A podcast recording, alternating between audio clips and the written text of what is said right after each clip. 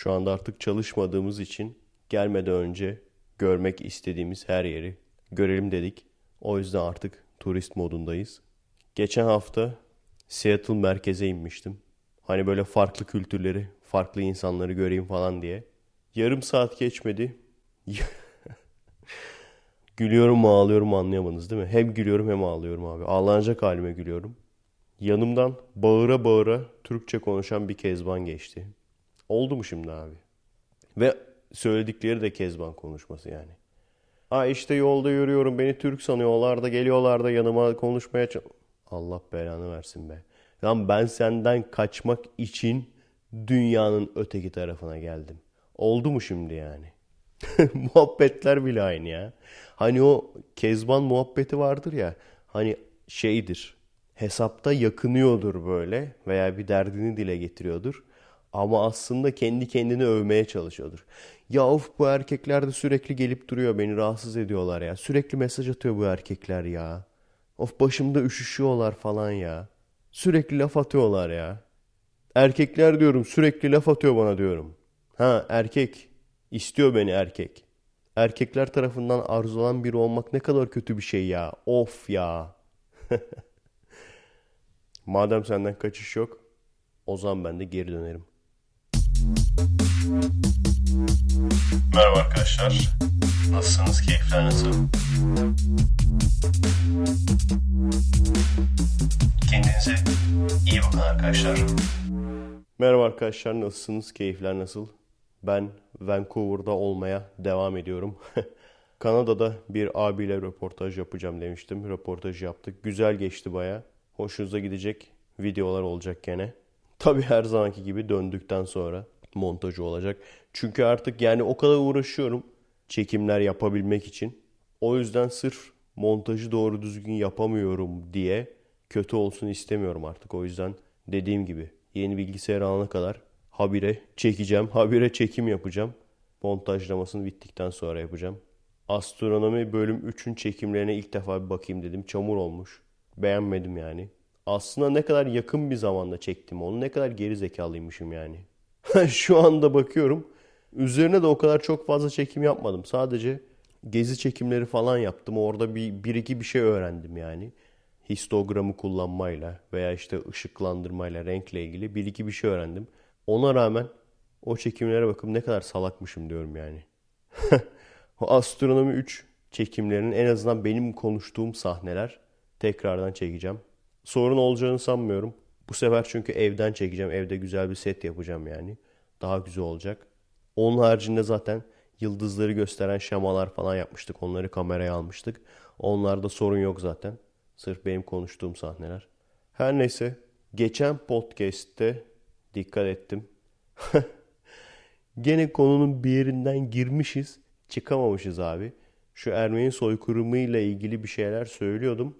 Ondan sonra konu tamamen alakasız bir yere gitmiş. Nasıl gitti bilmiyorum yani. o yüzden orada başladığım ve bitiremediğim konunun özetini burada geçeyim. Söylemek istediğim şu. Ermeni olup da Ermeni tarafında yani bu tartışmanın Ermeni tarafında olanlar kendi derdinizi anlatmak istiyorsanız bir karara varabilmek istiyorsanız yapacağınız en son şey hıyar olmak. Yani gelip de sırf çok basit bir şekilde Barack Obama'ya şöyle bir soru sormuştum. Siz bu soykırım üzerinde bu kadar duruyorsunuz. Bununla ilgili bu kadar konuşuyorsunuz. Başka ülkelerin yaptığı soykırımları da böyle her sene anıyor musunuz? Veya bunların üzerinde duruyor musunuz diye. Sonra o soykırımları saymıştım. Hani bu şey gibi değil. Hani siz yaparken iyi miydi falan değil. Sadece çok basit bir soru. Bunun üzerinde durduğunuz gibi her soykırımın üzerinde duruyor musunuz? Çok basit. Ondan sonra ne küfürler gerizekalılardan. Yani bu hıyarlık başka bir şey değil. Ve ondan sonra da her videomu eksilediler. O yüzden dediğim gibi bakacak olursanız eski videolardan tam senesini hatırlamıyorum. 2007 miydi 2008 miydim ne? O senelerde çekilen her videom ama her videom yani pikniğe gidiyorum falan eksi 100. niye gidiyorsun diye pikniğe niye gidiyorsun diye eksi basmışlar. Hani piknik videosu çekiyorum veya çok alakasız anladın mı? Arkadaşlarla oturuyoruz falan böyle. O videoyu çekiyorum eksi 100 falan böyle. video. Sebep bu işte. Ondan sonra işte o zaman kapattım rating sistemini. Şu an bazen unutuyorum açık oluyor. Açıkçası çok umurumda değil. Hani gene aynı şekilde özel olarak eksileyenler çıkarsa gene kapatırım. Şu an sanırım default'ta kapalı. Yani açık veya kapalı olması benim için hiç önemli değil. Sonuçta insanlar beni search ile bulmuyorlar. Hani öyle diyorlardı. Ratingler yüksek olursa search'lerde falan daha çok çıkar arama sonuçlarında. Çok da umurumda da değil yani benim. Beni bilen biliyor zaten. Benim kitlemin genişlemesi genelde arama sonuçlarında bularak olmuyor yani. Çok çok az öyle. Genelde insanların birbirine anlatmasıyla, insanların paylaşmasıyla oluyor. Bu din tartışmasında da işte bunun aynısıydı yani. Ben böyle Müslüman tarafı savunan birisiyken yani kendine Müslüman diyen biriyken ve Müslüman tarafı savunan birisiyken doğru düzgün çok basit bir şekilde insanlara anlatmaya çalışıyordum. Müslümanlar her Müslüman terörist değildir. Her Müslüman birbirinin aynısı değildir. Her Müslüman şeriatçı değildir. Şu an düşünüyorum komik geliyor tabii. Çünkü şeriat din kanunlarını uygulamak demek. o yüzden hani ben Müslümanım ama şeriatçı değilim demek komik geliyor. Ama işte o zamanlar öyle bir şey var sanıyordum yani. Veya öyle bir şeyin mantıklı olduğunu sanıyordum. Şu anda onun mantıklı olmadığını düşündüğüm için ateistim diyorum. Her neyse sonuçta aynen bu şekilde insanları bunu anlatmaya çalışırken bana gene yurt dışından gelen gene beyinsiz ergenlerin küfürleri, gene beyinsiz ergenlerin hakaretleri. Ne oldu? İşe yaradı mı? Hayır işe yaramadı. Ne işe yaradı? Doğru düzgün konuşan 2-3 tane adam var. Richard Dawkins bunlardan bir tanesi. Ki evet Richard Dawkins'i doğru düzgün konuşan adam kategorisi. O da bazen agresifleşiyor. Ama gene de doğru düzgün konuşan adamların arasında yani. Bu tür işi bilimsel olarak anlatan kişiler sayesinde gözüm açıldı.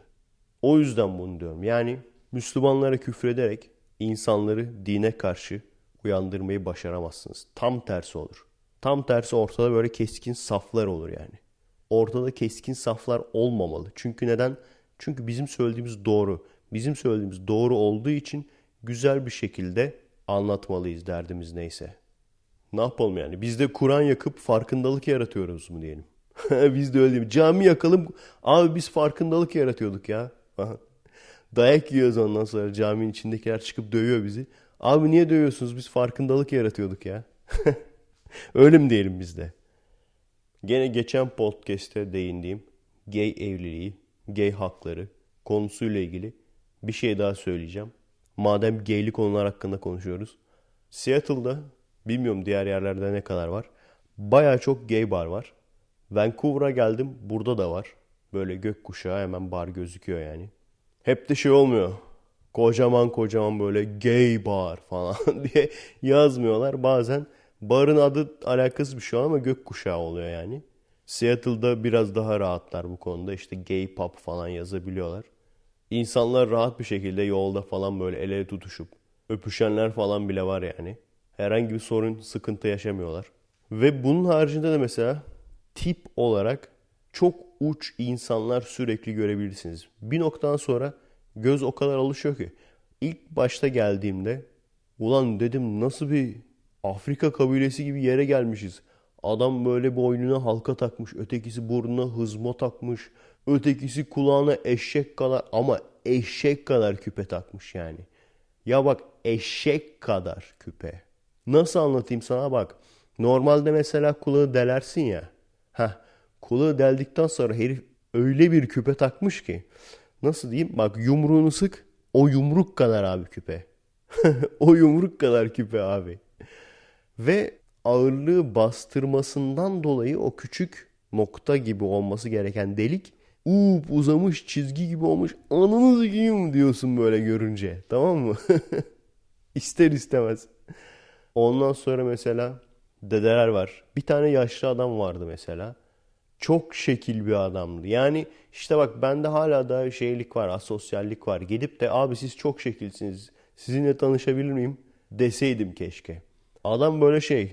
Louis Bega vardı ya Mammo Number 5. Ona benziyor. Onun yaşlanmış hali. Zaten o adam da bilmiyorum yaşıyor mu hala. Yani yaşıyorsa o da o yaşa gelmiştir. Belki o adam olabilir yani. Emekliliğini Seattle'da geçiriyor falan. Şapkası ondan sonra işte elinde bastonu sürekli böyle. Ondan sonra böyle işte şey yapar. Kulaklıkları var böyle. Eliyle falan davul çalıyormuş gibi yapar böyle otobüsün içinde. Sürekli görüyordum onu. Bir gün birisiyle falan muhabbet ederken gördüm. Gerçekten değişik bir adam. Hani şey diyoruz ya yaşlı ateist olmaz genç ateist olur. Gerçi bu adam da kesin ateist değildir yani. Öyle bir tip yoktu. Çok daha ruhani bir tipi vardı. Yani Hristiyan olmayabilir ama değişik çeşit bir spiritüellik sahibi olabilir. Her neyse burada bu kadar değişik insanlar var. Ve yani Türkiye'de alışmış biri gerçekten garipsiyor. Hala da bir sene geçti. En azından tırsmamayı öğrendik. en azından tırsmamayı öğrendik. Bazen hala da oha ne oluyor lan dediğimiz oluyor yani. Bir de bizim ve hatta İzmir yani. Yani çok daha böyle Anadolu'nun içine dibine girmeye gerek yok. İzmir'deki dayıları düşünüyorum tamam mı? Aradaki fark işte. İzmir'deki dayı böyle elini arkasına koyar. Etrafına baka baka yürü böyle. Dünyanın çivisi çıkmış. Nereye gidiyoruz? Size şeyi anlatmıştım bir kere hatırlıyor musunuz? Gene öyle dayılardan bir tanesi otobüste. Karşısında da ayakta gene aynı yaşta ama entel yaşlı var. Hani o yaşlarda böyle bisiklet yaparlar, dağcılık yaparlar falan. Güneş gözlükleri falan olur. Top sakal falan bırakırlar. Aynen öyle bir tip. Bir de böyle free bag'i var ön tarafında. Dayı ona taktı. Bana anlatıyor. Toplum nereye gidiyor? Bak bak bak yaşına bakmadan, utanmadan bir de çanta takmış önüne. Adamın öndeki çantaya taktı yani. Bu olayı anlatmışımdır. Belki geçen, büyük ihtimalle geçen podcast serisinde anlatmışımdır. Bunu da anlatmadım sanırım. Ama gerçekten burada hiç kimsenin hiç kimsenin görünüşüne karışmamasın ile o kadar farklı ki yani olay. Bazen mesela şey tişörtümün içinde atlet var diyelim. Tişörtü çıkarıp atleti de çıkarıp tişörtü tekrar giyeceğim. Eşim ne yapıyorsun falan diyor böyle. Ne yapıyorsun? Rezil olacağız. İşte bak 34 yaşına geldik. Hala da o kız arkadaş muhabbeti bitmedi bizde. Hayır rezil ettin bizi Haldun. Haldun ne yapıyorsun? A abuk subuk hareketler. O muhabbet bizde hala devam ediyor. Ama gerçekten yani burada istediğin gibi çıkart tişörtü, çıkart atleti. Hiç dönüp de bakan olmaz. Çünkü bazı insanlar zaten üstsüz geziyor. Yani bazı insan zaten üstsüz geziyor yani. Bir tane vardı kadın kıyafetleriyle geziyor ama ilk defa genç gördüm bu sefer. 30 yaş veya altı. Bizim İzmir'de bir tane crossdresser dayı görmüştük. Bir bayağı amcaydı yani. Gencini hiç görmemiştim. Burada gencini görme şansım da oldu. Çok ilginç oluyor çünkü yani hani tip falan erkek. Hani makyaj falan yapmamış. Peruk takmamış anladın mı? Saçları uzatmamış falan. Göğüs müğüs yok. Bacaklar kıllı falan böyle. Ama kadın elbisesi giyiyor. Çok ilginç lan. Tırstım anasını satayım. Bak bilmediğimiz şeyden korkuyoruz sürekli. Her neyse onu diyeceğim. Şimdi bak o Türkiye'deki dayıyı al tamam mı? Getir buraya Seattle'a. Ne olur abi? Yapalım mı? Hadi aramızda para toplayalım abi. Cık cık cık diyen dayıyı Seattle'a götürüyoruz. Yapalım mı? Bir kere yapalım lütfen. Toplayalım para. Abi o Türkiye'deki herkesin giyinişine, kuşamına karışan dayı. Sen niye parlak renk giydin? Gay mısın? Sen niye puantiyeli giydin? Orospu musun? Sen niye ortalamadan farklı giyindin? Anal fistingçi misin? Senin niye benim gibi kasketin yok? Biseksüel misin? Senin kasketin var ama senin niye kasketinin grisinin tonu benimkinden farklı? Gri'nin 50 tonu mu okuyorsun? BDSM'ci misin? Dayı senin de bilmediğin şey yokmuş. Ben değil bir arkadaşım biliyor hepsini. İşte arkadaş biliyor senin üstüne uyguluyor herhalde. Onu alacaksın işte koyacaksın abi Seattle'a tamam mı? Her tarafta böyle gay barlar. Her tarafta ot satıcıları böyle. Herkesin kolunda bacağında hızma, küpe, piercing, crossdresser'lar, transseksüeller, gayler falan böyle. İlk böyle hani şey uyuşturucu bırakınca yoksunluk evresi geçirirler ya. Böyle bir titreme falan gelir yerde böyle kapanır falan. İlk etapta öyle olur. Sonra bir sene sonra alışır abi. Bu sefer geliyormuş. Siz niye öyle kızlı erkekli geziyorsunuz? Gay olsanız da. Niye öyle hayvanlar alemindeki gibi dişi erkeğe geziyorsunuz? Toplumun çivisi girmiş diyormuş bu sefer. Toplumun çivisi girmiş.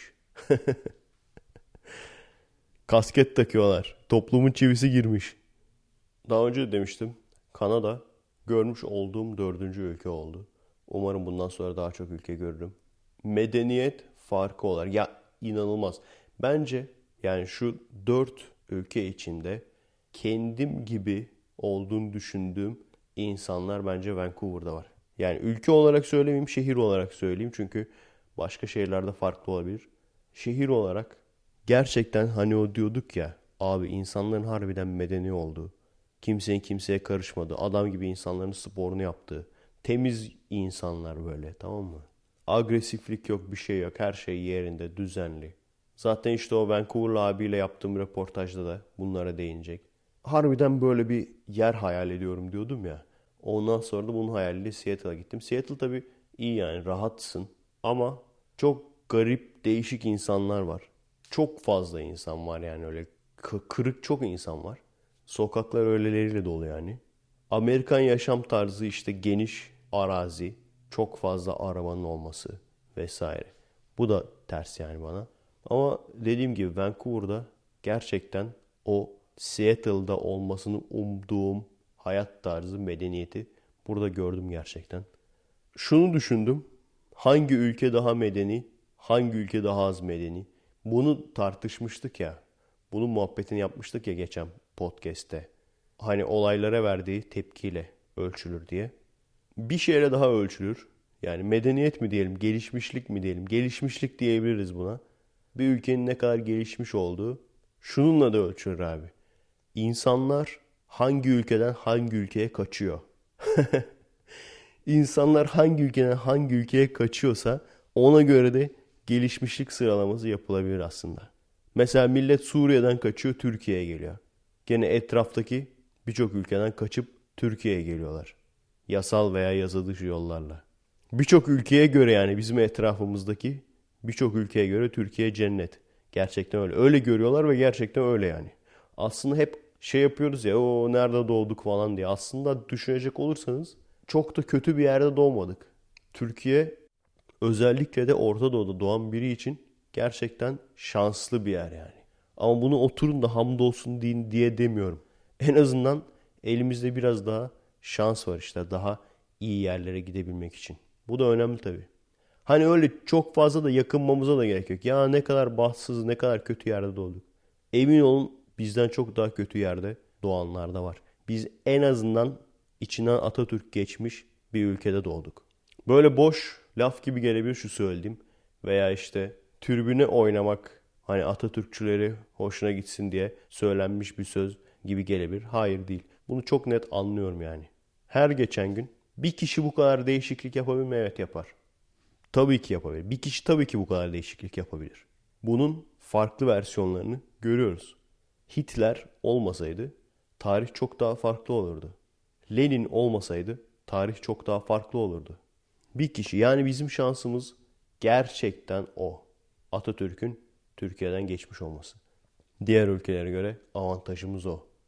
Bunun haricinde tabii Türkiye'den de başka ülkelere kaçıyorlar. Hani diyorlar ya Allah'ın geri zekalıları. İşte medeniyet bedeni açmaksa da bilmem ne de biz hepsinden medeniyiz. Ulan göt niye peki kaçıyorsun oraya? Yani bak yaşasın şeriat diyen bayan tam bunun gözün gözünü yumruklayacaksın yani. Önce yatağında yalnız bırakacaksın. Tamam mı? Önce yatağında yalnız bırakacaksın. Ondan sonra da baktın sana baş kaldırmaya devam ediyor. Ona parantez içinde hafifçe vuracaksın. Diyor ki işte medeniyet ama kime göre medeniyet? Neye göre medeniyet? Bilmem ne. Şeriat olsa bizim durumumuz daha iyi olurdu. Şeriat özgürlüktür bilmem ne. Ondan sonra kaçmak için nereye gidiyor? Göt Kanada'ya. Kaçmak için nereye gidiyor? Göt Amerika'ya. Kaçmak için nereye gidiyor? İngiltere'ye. Kaçmak için nereye gidiyor? Fransa'ya. Gitsene İran'a. Kaçsana İran'a. Yani bu kadar mı götsünüz abi? Götsünüz işte. Yani bunu kabul edin. Adamlar daha gelişmiş. Çok üzücü bir şey farkındayım. Ben buradan da saydırıyorum. Ben buraya geliyorum buradan da saydırıyorum. Eşim bazen yakalıyor tamam mı? Türkçe artık biliyor. Diyor niye söylüyorsun? Bak içindesin yani ülkenin. Ediyorum yani söylediğimiz şeyden dolayı tamam mı? Yani ağzımızdan çıkan kelimeden dolayı yargılanacaksak veya statümüzü kaybedeceksek o zaman zaten yanlış yere gelmişiz diyorum. Biz düşünce özgürlüğünden geldik. Yoksa niye geldik? Babamızın ayarına gelmedik yani. Geldiğimizde. Şu an gerçekten o adamın midem kaldırmadı. Açıkçası midem kaldırmadı. Eğer ki Kanada'ya gelmiş olsaydım farklı mı olurdu? Yani büyük ihtimalle gene dönerdim. Çünkü gerçekten çok yarım kalan işim var. Aileme bakmam lazım. Şu projelerimi bitirmem lazım. Gerçekten ilk defa dediğim gibi istediğim hayatımın tutkusu olan filmcilikte ilerleme şansım oldu. O biraz da buraya geldiğim için yani. O yüzden bunları tamamlamak için gene de gelirdim ama daha üzülerek gelirdim. Şimdi daha az üzülerek geliyorum. Gene bir üzüntü var yani. Öyle geliyorum diye heyecanlı değilim. Bana soruyorlar işte eve dönmek için çok heyecanlısın herhalde. Hayır diyorum. Kaç kere sorular hepsine hayır dedim. Böyle bir bayağı bir şaşırdılar yani.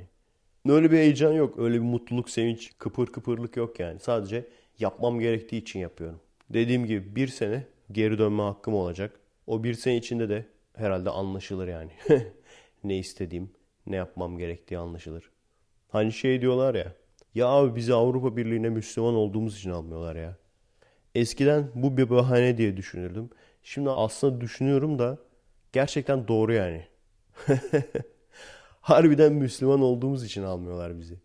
Bu arada şey konusu tabii ki tartışılır. Yani Avrupa Birliği'ne girsek ne olacak? Tamamen tartışılır. Ne değişecek? Hiçbir fikrim yok. Biz daha bölünmeye çalışıyoruz. Avrupalılar birleşmeye çalışıyor. Biz daha bölünmeye çalışıyoruz. Bize burada bölünmek medeniyettir. Bölünmek medeni olmaktır. Bölünmek modern olmaktır diye yediriyorlar. Adamlar kendileri birleşmeye çalışıyor ama. Çünkü farkındalar yani. Bölündüğün zaman ne kadar bölünürsen o kadar güçsüz olacağının farkındalar. O yüzden adamlar kendileri birleşmeye çalışıyor bir taraftan. Bir taraftan bizi bölmeye çalışırlarken bir taraftan adamlar kendileri birleşmeye çalışıyor. Bunun bir parçası olursak ne değişir gerçekten hiçbir fikrim yok. Yani artı olarak bana deyin ki Efe abi sence hani hepimiz insanız %100 söylediğimiz doğru olacak diye bir kural yok. Ama hepimizin görüşleri vardır. Senin görüşün yani deyin ki Efe abi senin görüşüne göre Avrupa Birliği'ne girersek ne artımız olacak? Abi ne bileyim yani vizesiz Avrupa ülkelerine gideceğiz. O kadar yani ülke olarak ne avantajımız olacak? Hiçbir fikrim yok. Çünkü hala daha şu ayrılsak da beraberizdeki bir üçkağıtçı karakteri vardı ya Necmi Yapıcı oynuyordu o karakteri. Adını hatırlamıyorum şimdi. Abidin miydi? Öyle bir karakterdi. Abidin değildi galiba da. Öyle bir karakterdi. Her bölümde abi yırttık abi yırttık falan diye gelirdi böyle. Yırttık abicim diye gelirdi. Yani bölümün başından ilk bölümde itibaren bir işe girip çalışsa yırtmıştı yani. Veya bir kursa girip bir şey öğrense, bir sanat öğrense yırtmıştı esasen. Saçma sapan zengin olma hayalleri falan vardı. Şimdi onu düşünüyorum. Abi bak sen bir şey üretmiyorsan üretmiyorsun abi. Elindeki fabrikayı da satıyorsun. Yani bizim bak insanımız da tembel değil gerçekten. Biz o yüzden batmıyoruz.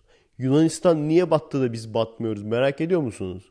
Ben de merak ediyorum. Büyük ihtimalle bizim insanımız bireysel olarak çalışıyor. Fabrikalar falan çalışıyor yani. Ama fabrikaların çoğu gavurun elinde. Ve gerçekten endüstriyel olarak çok daha iyi duruma gelebiliriz istesek. Çok aşırı zor, aşırı imkansız bir şey değil ki yani bu. Özelleşmiş fabrikaları teker teker alacaksın, devletleştireceksin. Atatürk zamanında yapılmış olduğu gibi. Daha yeni fabrikalar açacaksın. Bizim çok iyi yapabildiğimiz şeyler var. Onunla ilgili fabrikalar açacaksın. İnsanları eğiteceksin. Köylere kadar sokacaksın. E şimdi bunu yapmıyorsun abi. Tam tersi tamam mı? Köye okul açmak istesen daha çok okumuş insanımız olsun diye iyice saldırırlar. Dinsizlik yayılıyor burada diye. E şimdi bunları yapmıyorsun. Avrupa Birliği'ne girince ne değişecek? Hiçbir fikrim yok. Ama diyelim ki süper bir şey olacak. Tamam mı?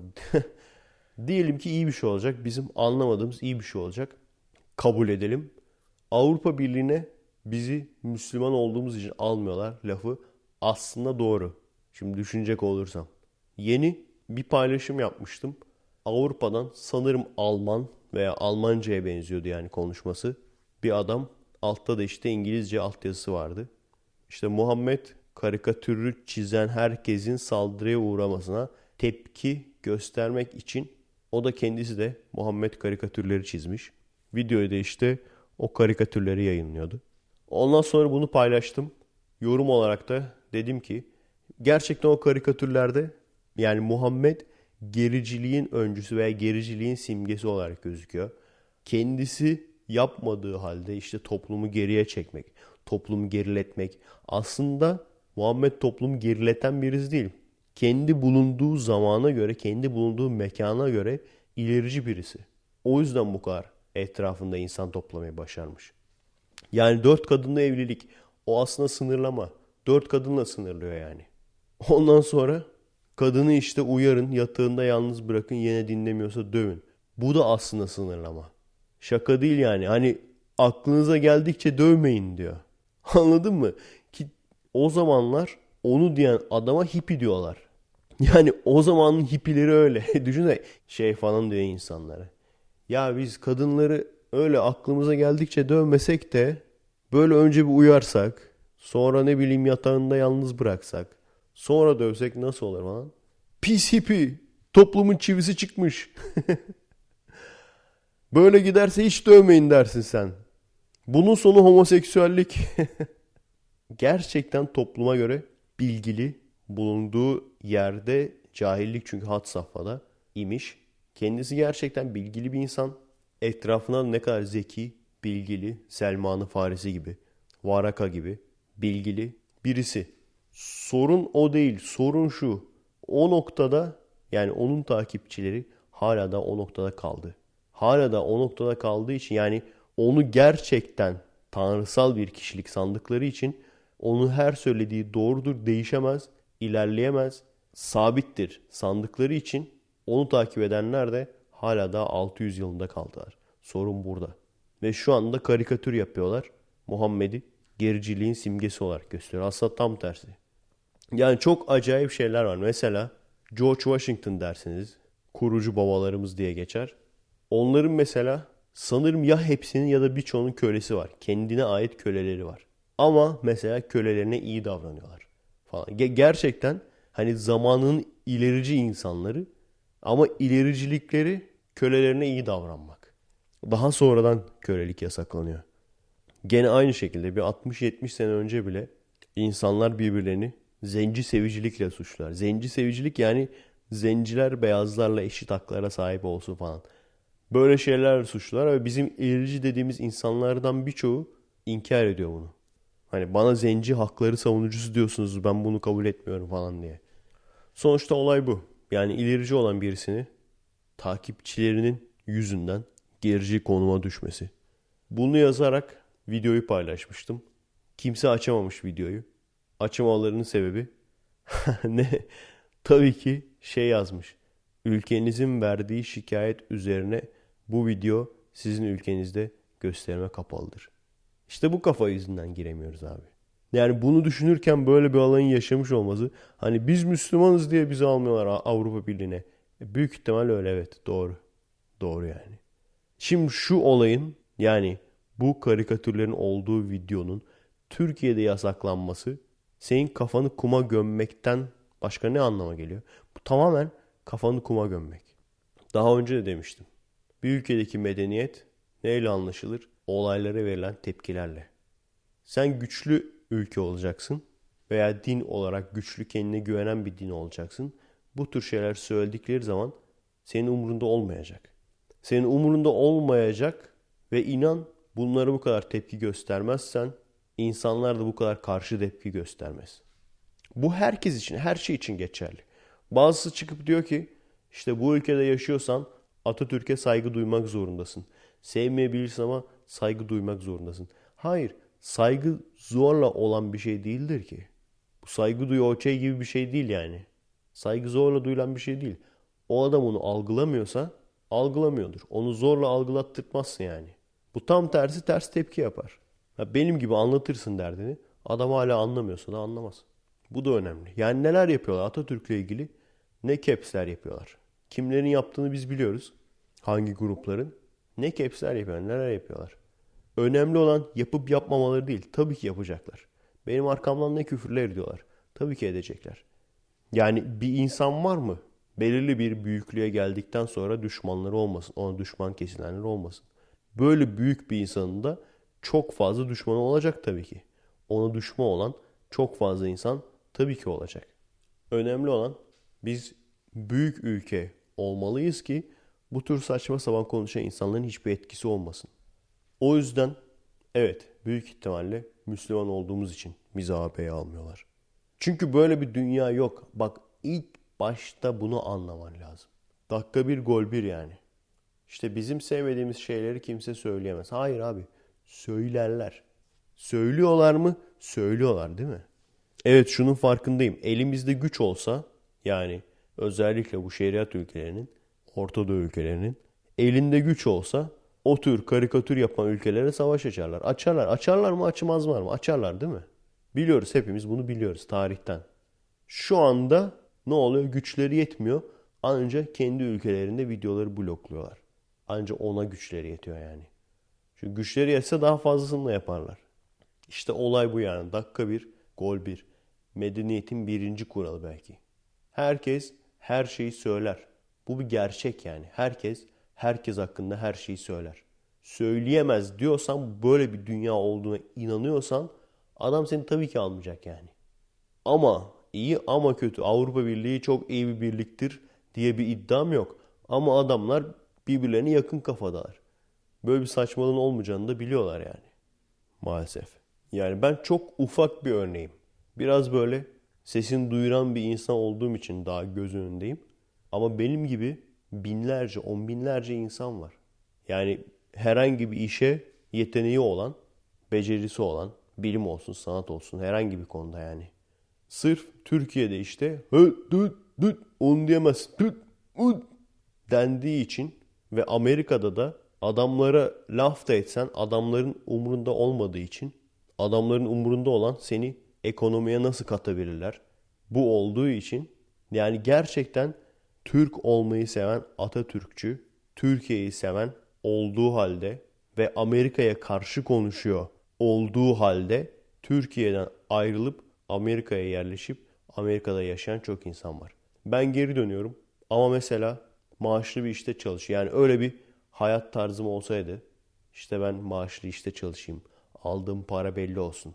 Yapacağım iş belli olsun. Ondan sonra işte çocuk sahibi olayım. O çocukları büyüteyim.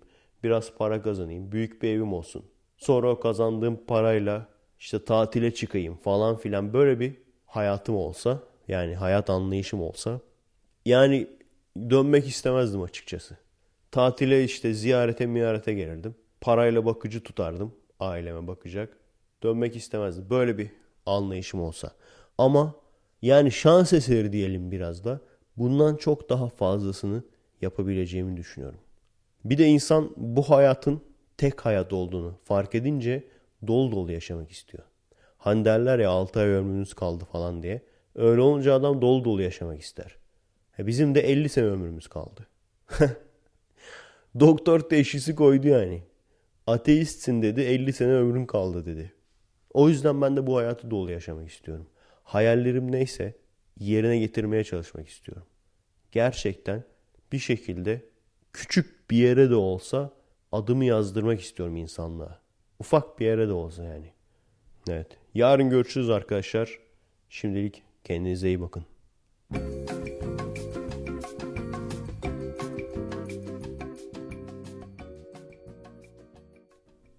Evet. Pazardan merhaba arkadaşlar. Günleri ben de karıştırıyorum artık. Hangi gün boş bulursam kayda devam ediyorum. Şu anda mekan değiştirdim. Daha iyi bir mekandayım. Yanında kaldığımız akrabaların, daha doğrusu eşimin akrabalarının alt katı, bodrum katı, anaokulu gibi, kreş gibi daha doğrusu bir yer. Oraya işletiyorlar. Pazar olduğu için de boş. O yüzden buraya gelme şansım oldu. Burası baya serin. Belki biraz daha eko yapıyordur ama olsun. Ne yapalım? Elimizdekilerle yetineceğiz.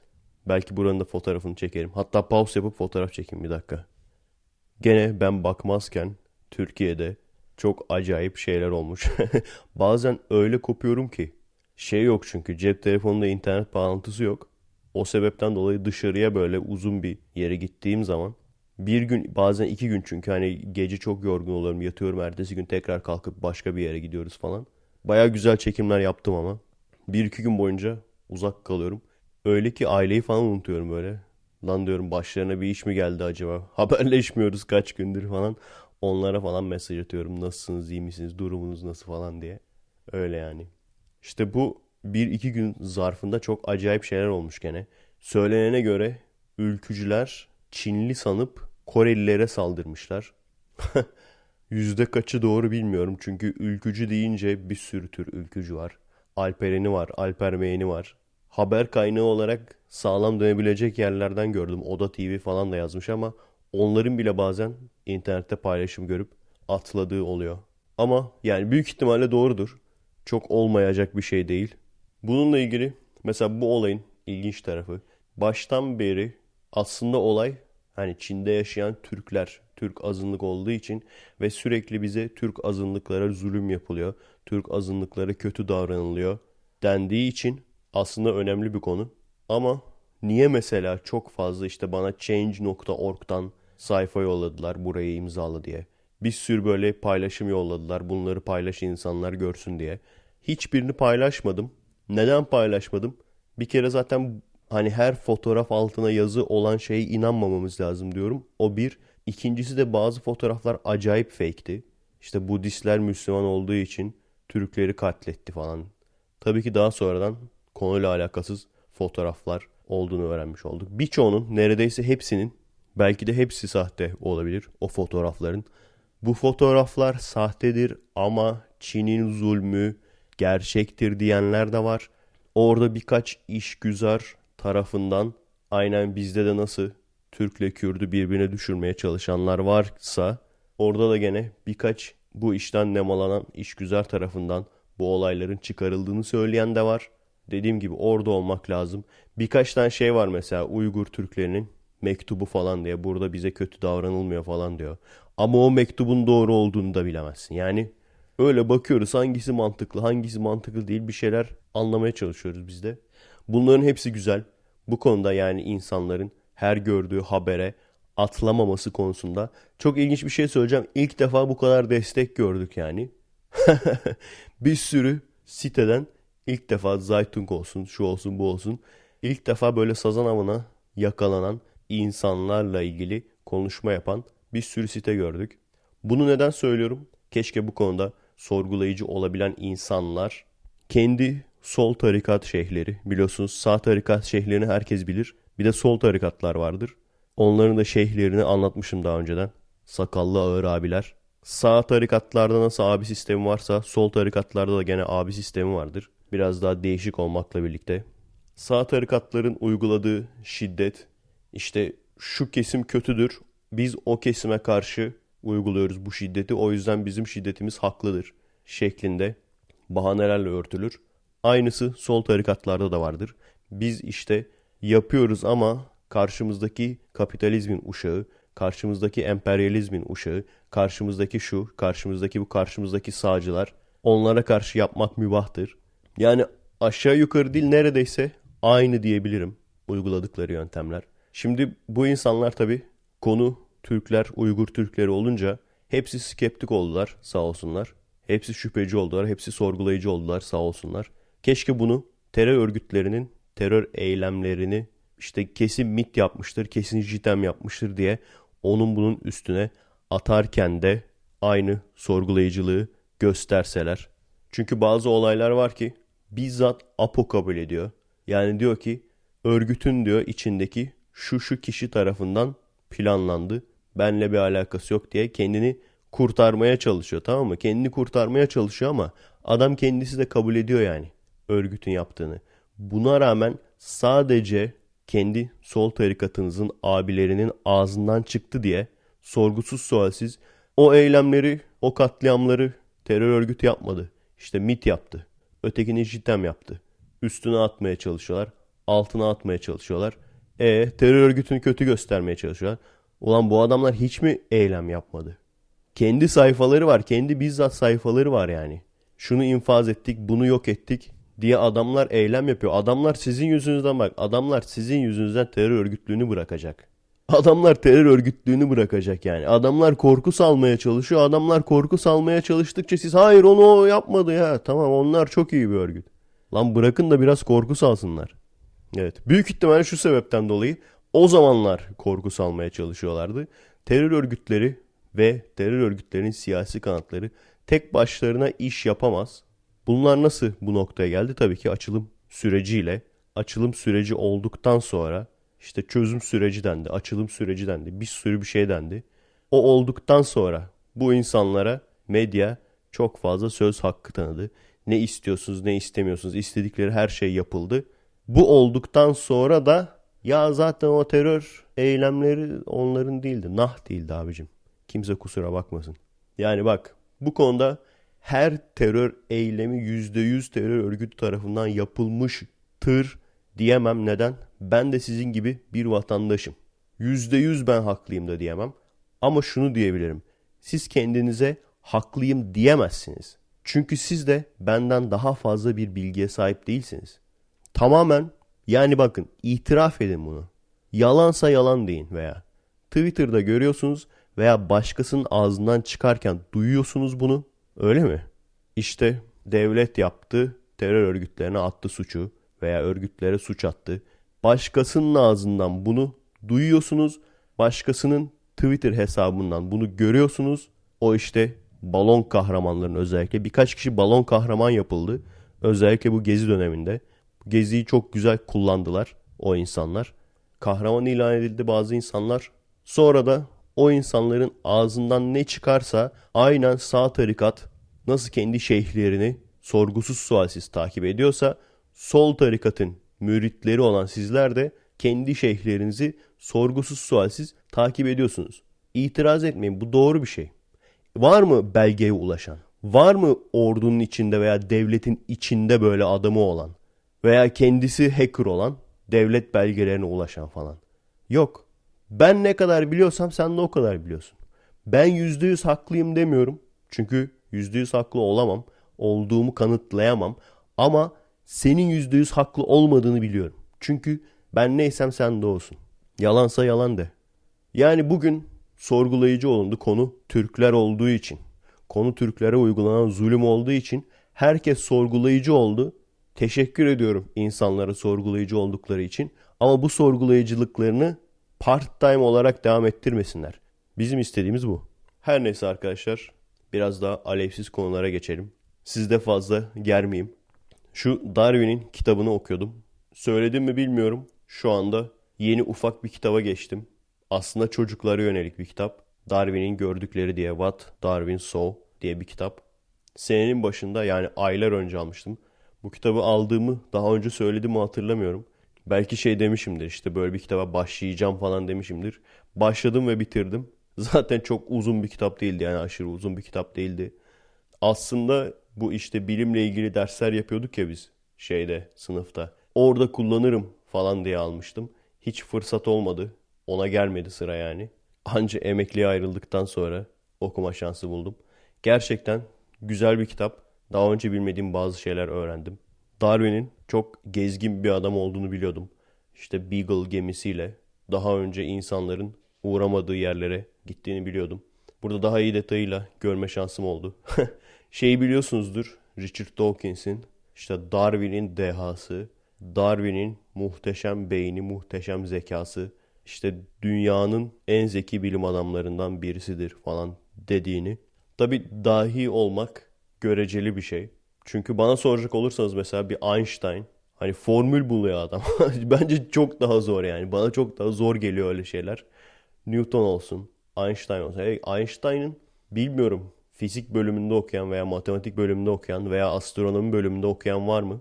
Ben astronomide okuduğum için matematik dersimiz vardı. Artık şey ama yani uçmuş matematik. Beni matematikten soğutan uçmuş matematik dersi. Orada vardı mesela Einstein formülleri bir sürü. Fizik dersine giriyorsun Einstein formülleri. Astronomi dersine giriyorsun Einstein teoremi, Einstein formülleri. Adam hiçbir bilim dalını rahat bırakmamış yani. bir zoolojiye el atmamış yani. Bir biyolojiye falan el atmamış. Ona da el atsaymış keşke. Hani dahi deyince yani beyni müthiş çalışan adam deyince benim aklıma böyle insanlar geliyor. Darwin evrim konusunda gerçekten önemli birisi. Ama adamın aslında özelliği yani bana soracak olursanız benim şahsi görüşüm bu tabi. Adamın özelliği çok fazla gezmiş. Gerçekten gezgin ruhlu bir adam zaten. Çok fazla gezmiş ve incelemeyi çok seven bir adam. O yüzden daha önce insanların girmediği yerlere girmiş. Bunda nasıl yapıyor? İngiliz keşif gemileri var. Adamlar bak nasıl çalışıyor görüyorsun yani. Gevur çalışıyor abi. Biz o yüzden çok geride kalmışız. Hala daha bak olmuyor yani bu işler. Tutturamıyorsun. Atatürk zorunlu olarak bunu yapmak zorundaymış. Tepeden inme bazı şeyleri yapmaya çalışmış. Şu an gene de diğer Orta Doğu ülkelerine iyi durumda olmamızın sebebi odur. Ama işte bir yere kadar abi. Atatürk ölüyor. Birkaç sene sonra birçok şey geriliyor gene. Yani diyorum ya adamlar o temeli yüzyıllar önce oturtmuş. Her neyse İngiliz keşif gemisi var bir tane. İşte daha önce İngiltere'nin keşfetmediği yerleri keşfedip haritasını çıkartıp işte bulgularıyla ilgili de notlar almak üzere yolluyorlar. Geminin kaptanı da işte zeki birisi, bilimden anlayan birisi benim yanımda olsun diye Darwin'i alıyor. O şekilde yani o da Miço olarak Miço olarak katılıyor abi gemiye. Ve gerçekten hani adamın keşif ruhu var. Keşifçi ruhu var. Meraklı. Alıyor her şeyi inceliyor falan. 1500 tane falan tür şey yapmış. Kategorilemiş. Sırf o işte 4 yıllık gemi gezisinden gelen. Bunların hepsini kategoriledikten sonra da arada bir bağlantı kuruyor. O bağlantıdan yola çıkarak da evrim teorisini ortaya atıyor. Nerelere girmiş? Mesela Brezilya'nın hiç insan girmeyen ormanlarına girmiş. Burada mesela dev memeli fosilleri buluyor. Yani bugün yaşayan canlıların o tembel hayvan falan var ya. küfür gibi adı var yani tembel hayvan. İngilizce'de sloth diye geçiyor. Onların falan dev versiyonlarını buluyor. Bir sürü şu anda yaşayan hayvanın dev fosilini buluyor. Daha önceden bu hayvanların dev olduğunu, seneler geçtikçe küçüldüğünü fark ediyor. Aynı şekilde mastodon fosili kalıntısı buluyor. Mastodon dediğimiz mamut gibi işte. Sanırım mamutun bir küçüğü olması lazım yanlış olmasın. Yani mamutun ya bir büyüğü ya bir küçüğü onun kalıntılarını buluyor. Gene evrim teorisine katkısı oluyor. Zaten daha önceden Fransız bir bilim adamı olması lazım.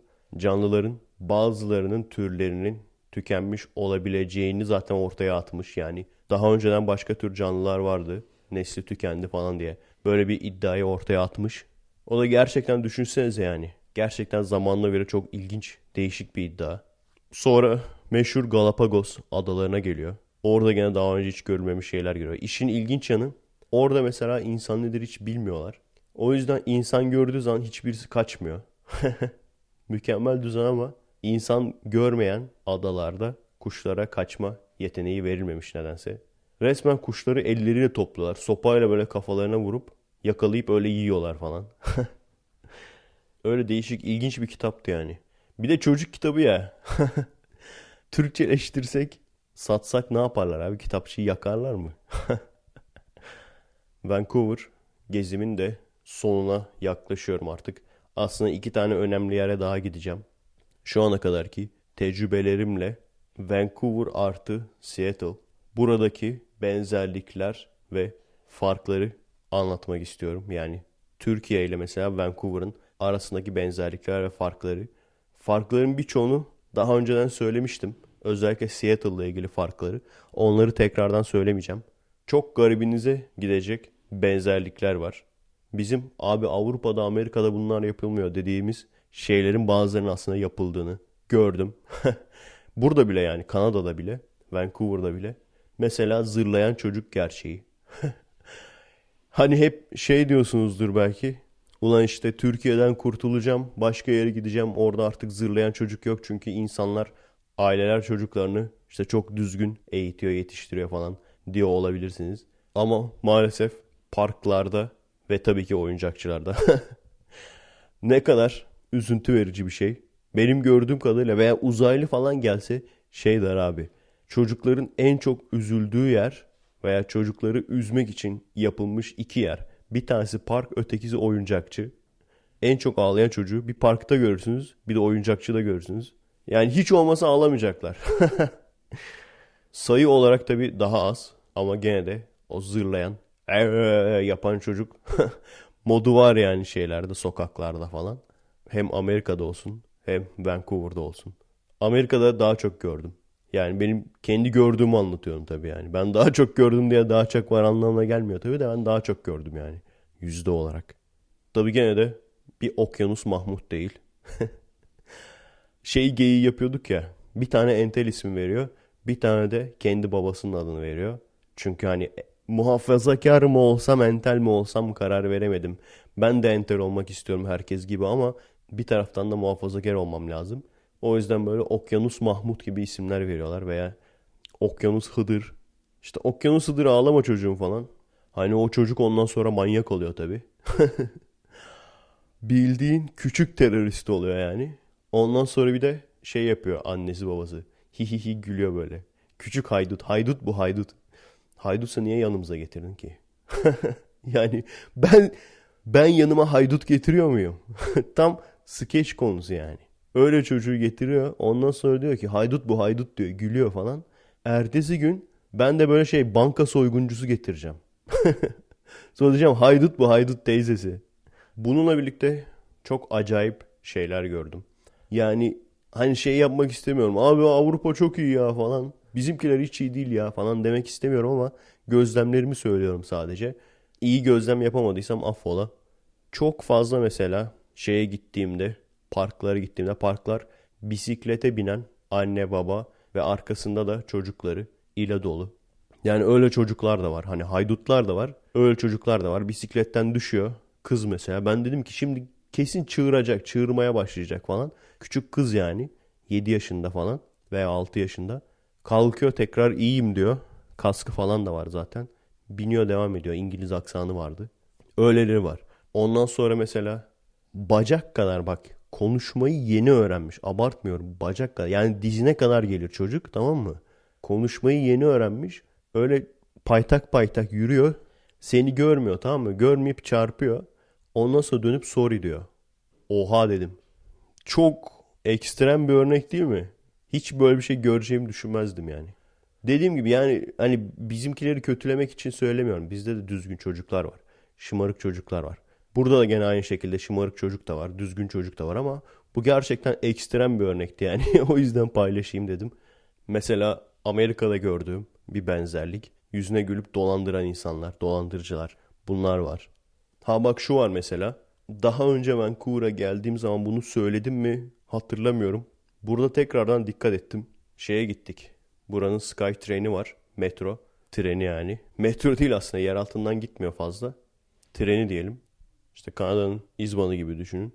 Orada söylemişimdir belki. Yürüyen merdivenlerde uyarı var. Lütfen beklemeyi sağda yapınız diye. Aynı gün trene binmeden önce bir film seyrettik. Orada da Londra'da gene aynı şekilde metroda. Orada da gene yürüyen merdivenlerde beklemeyi sağda yapınız diye uyarı vardı. Bu çok ilginç. Niye ilginç biliyor musun? Bazen böyle solda bekleyenler olur. İşte atarlanırlar, laf ederler. Aman işte bir yere mi yetişeceksin bilmem ne. Bu tip insanlar olur. Bir kere de benle birlikte yürüyen merdivenlerden çıkan birisi vardı. O uyarıyı gördü. Şeyde yani İzmir metrodaki lütfen beklemeyi sağda yapınız diyen. Başladı böyle konuşmaya. İşte dedi bu yüzden yürüyen merdivenler bozuluyor. Herkes bir tarafa ağırlık veriyor. O yüzden bozuluyor. Dünyanın hiçbir yerinde yok bu. Sadece bizde var. Yani bakın bilmemek. Diyorum ya size bir kere daha demiştim sanırım bunu. Bilmemek ayıp değil. Hadi öğrenmemeyi de geçtik. Öğrenmemek de ayıp olmasın. Ama bilmeyip öğrenmeyip biliyorum demek. Kim bilir o eleman kimden duyduğunu da böyle sıkıyor. Sıkıyor yani. Ya arkadaşlar tamam hepimizin her şeyi görme şansı olamaz tamam eyvallah. Ona kimse bir şey demiyor. Ben gördüm pis cahiller falan diyen yok. Ama işte bizim sıkıntımız bu değil yani. Bizim sıkıntımız insanların cahil olması değil. Bizim sıkıntımız okumuş cahiller. Ulan bilmiyorsun nasıl götünden sıkarsın yani. Götünden sıkmış bunu yani bu adam. Neden götünden sıkarsın bilmiyorsun bilmediğin bir şeyi. Dünyanın hiçbir yerinde yok bu. Galaksinin hiçbir yerinde yok bu abi. Galakside bir tek bizde var bu. Şey gibi güzellik yarışmalarında kainat güzeli seçerler ya. Bütün galaksileri, bütün galaksi kümelerini, bütün süper kümeleri bunların hepsini dolaştılar. Bütün yıldız sistemlerini hepsini tek tek dolaştılar. Bütün gezegenleri. Aslında düşünecek olursan Adam haklı. Bizim göz zevkimize göre bizim göz zevkimize göre büyük ihtimalle gene en güzeli bizim gezegende çıkar herhalde. Başka bir benzerlik. Vancouver'da da cam silenlerin olması. Çok ilginç bir şekilde bizde zaten hani kırmızı ışıkta araba durduğu zaman atlarlar ya camın önüne. Onu zaten klasik biliriz. Burada gece 11 gibi falan gördük böyle bir hareketi yapan. Bizim önümüzdeki arabaya yaptılar. Ama yapan kişi bir kızdı. Bu çok ilginç gerçekten. Bizde böyle hani şey vardır ya kafamızda bir dilenci tipi vardır. Veya işte mendilci tipi vardır. Veya aynen bu şekilde arabanın camlarını silen insan tipi vardır. Hep böyle karadır değil mi? Karadır, genelde çingenedir, göçmendir. Hani öyle bir tip olarak canlandırırız. Buraya gelince tip olarak yani dilencisinin de aynen bu cam silen insanın da tip olarak gerçekten anlayamazsın yani. Bunu yapan bir kızdı ve işin ilginç yanı üstündeki kıyafetler falan direkt şeydi yani. Hani devlet okulu düz liseden mezun olup üniversite hazırlığa geçen kızların o önüne geçen her şeyi üstüne geçirmeleri vardır ya. Artık kıyafet özgürlüğüm var falan diye böyle. Saçları turuncuya boyatmalar falan. O mesela turuncu saç şeydir. Hazırlık üniformasıdır. Bizde Amerikan Lisesi'nde kırmızı yelek vardı. Hazırlıklar belli olsun diye. Üniversitede de turuncu saç. Hazırlık kızlar anlaşılsın. Aslında işte hepsi birbirine benziyor da diyemezsin. Çünkü hepsi farklı şeyler bulmuş üstüne geçirecek. O yüzden hepsi farklı. Buradaki kız da aynen öyle. Gidip soracaktım. Bu da ilginç bir hem benzerlik hem fark diyelim. Hiç aklınıza gelmeyecek bir şey söyleyeceğim. Hurafelere inanmaları. Duyduğum zaman oha dedim inanamadım. Daha sonra gözümle de gördüm abi. Birçok binada Vancouver'da abi. Birçok binada 13. kat yok. Uğursuzluk getirir diye. Oha dedim. Vancouver lan. hani böyle şey diyorsunuzdur büyük ihtimalle. Oo amma da övdün kardeşim sen şehri falan. Ama biraz da anlatacaklarım da siz de hak vereceksiniz. Mesela farkları anlatacağım işte. Mesela plaja gittiğin zaman biz hep gözümüz neye alışkındır abi? Plaj barzolarına. Değil mi? Barzosuz bir plaj hayal edemem yani. En böyle ücra köşelerde bile adamlar nasıl buluyorsa etnik kimliği falan da yoktur yani. Türkü de vardır, Kürtü de vardır, hepsi vardır. Şimdi part-time humanistler bunu dinlerken karışık duygular içinde, şu cümleyi karışık duygular içinde dinlediler. Çünkü ilk başta türkü de vardır deyince evet bravo kendi milletine bak laf etmekten geri durmuyor. Ne kadar modern falan. Ondan sonra Kürtü de var deyince pis faşist, ırkçı. Bu gerçek yani. Hepsi var. Türkü de var, Kürtü de var bunların içinde. Başka etnik kesimden de insan vardır. Yani Barzoluğun etnik kesimi yok. Barzo deyince otomatikman Kürt olarak algılansın istemiyorum. O yani hani eskiden Kro deniyordu bu insanlara. Artık level atladılar. Pikachu'yla Saychum neydi? Charmander mıydı? Charmander'la Charizard mıydı? Ha, öyleydi değil mi? Charmander'la Charizard gibi oldular yani. Ekstra level aldılar abi. Eskiden mesela Kro denilen veya Maganda denilen adamlarda işte nedir? Kıllı göğüs ondan sonra altın zincir hafiften böyle bir esmerlik göbeği salıp BMW ile Mercedes'le gezmeler falan. İşte Maganda veya Kuro gölgüsüzlük falan hafiften. Şimdikilere göre aslında masum kalıyorlar. Şimdi direkt girişken yani. Hani şöyle hafiften sarı saçlı renkli gözlü bir turist gördüm hemen are sex? Çünkü öyle turist niye gelsin ki başka? Değil mi?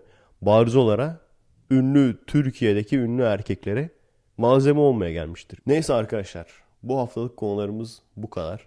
Haftaya veya bir dahaki podcast'te görüşürüz. Adresimiz youtube.com bölü kommek, twitter.com bölü kommek. Destek olmak isteyen arkadaşlar için patreon.com bölü Efe. Bu arada mesela herhangi bir site tanıtan veya Facebook sayfası tanıtan vesaire tanıtan insanlar varsa Patreon üyeliklerine kendi isimleri yerine o sitenin ismini yazarlarsa ben de sponsorlar derken o ismi okurum. Böylece ne olmuş olur? Sitenin tanıtımı olmuş olur. Sitenin ismi okunmuş olur yani. Böyle bir şey de yapabilirsiniz. Gizli Efe de yakında çekeceğim şey istiyorum. Yani mümkün olduğu kadar gezmek istiyorum çekmeden önce burayı. Burada yaşadıklarımla ilgili daha detaylı bilgiyi orada vereceğim.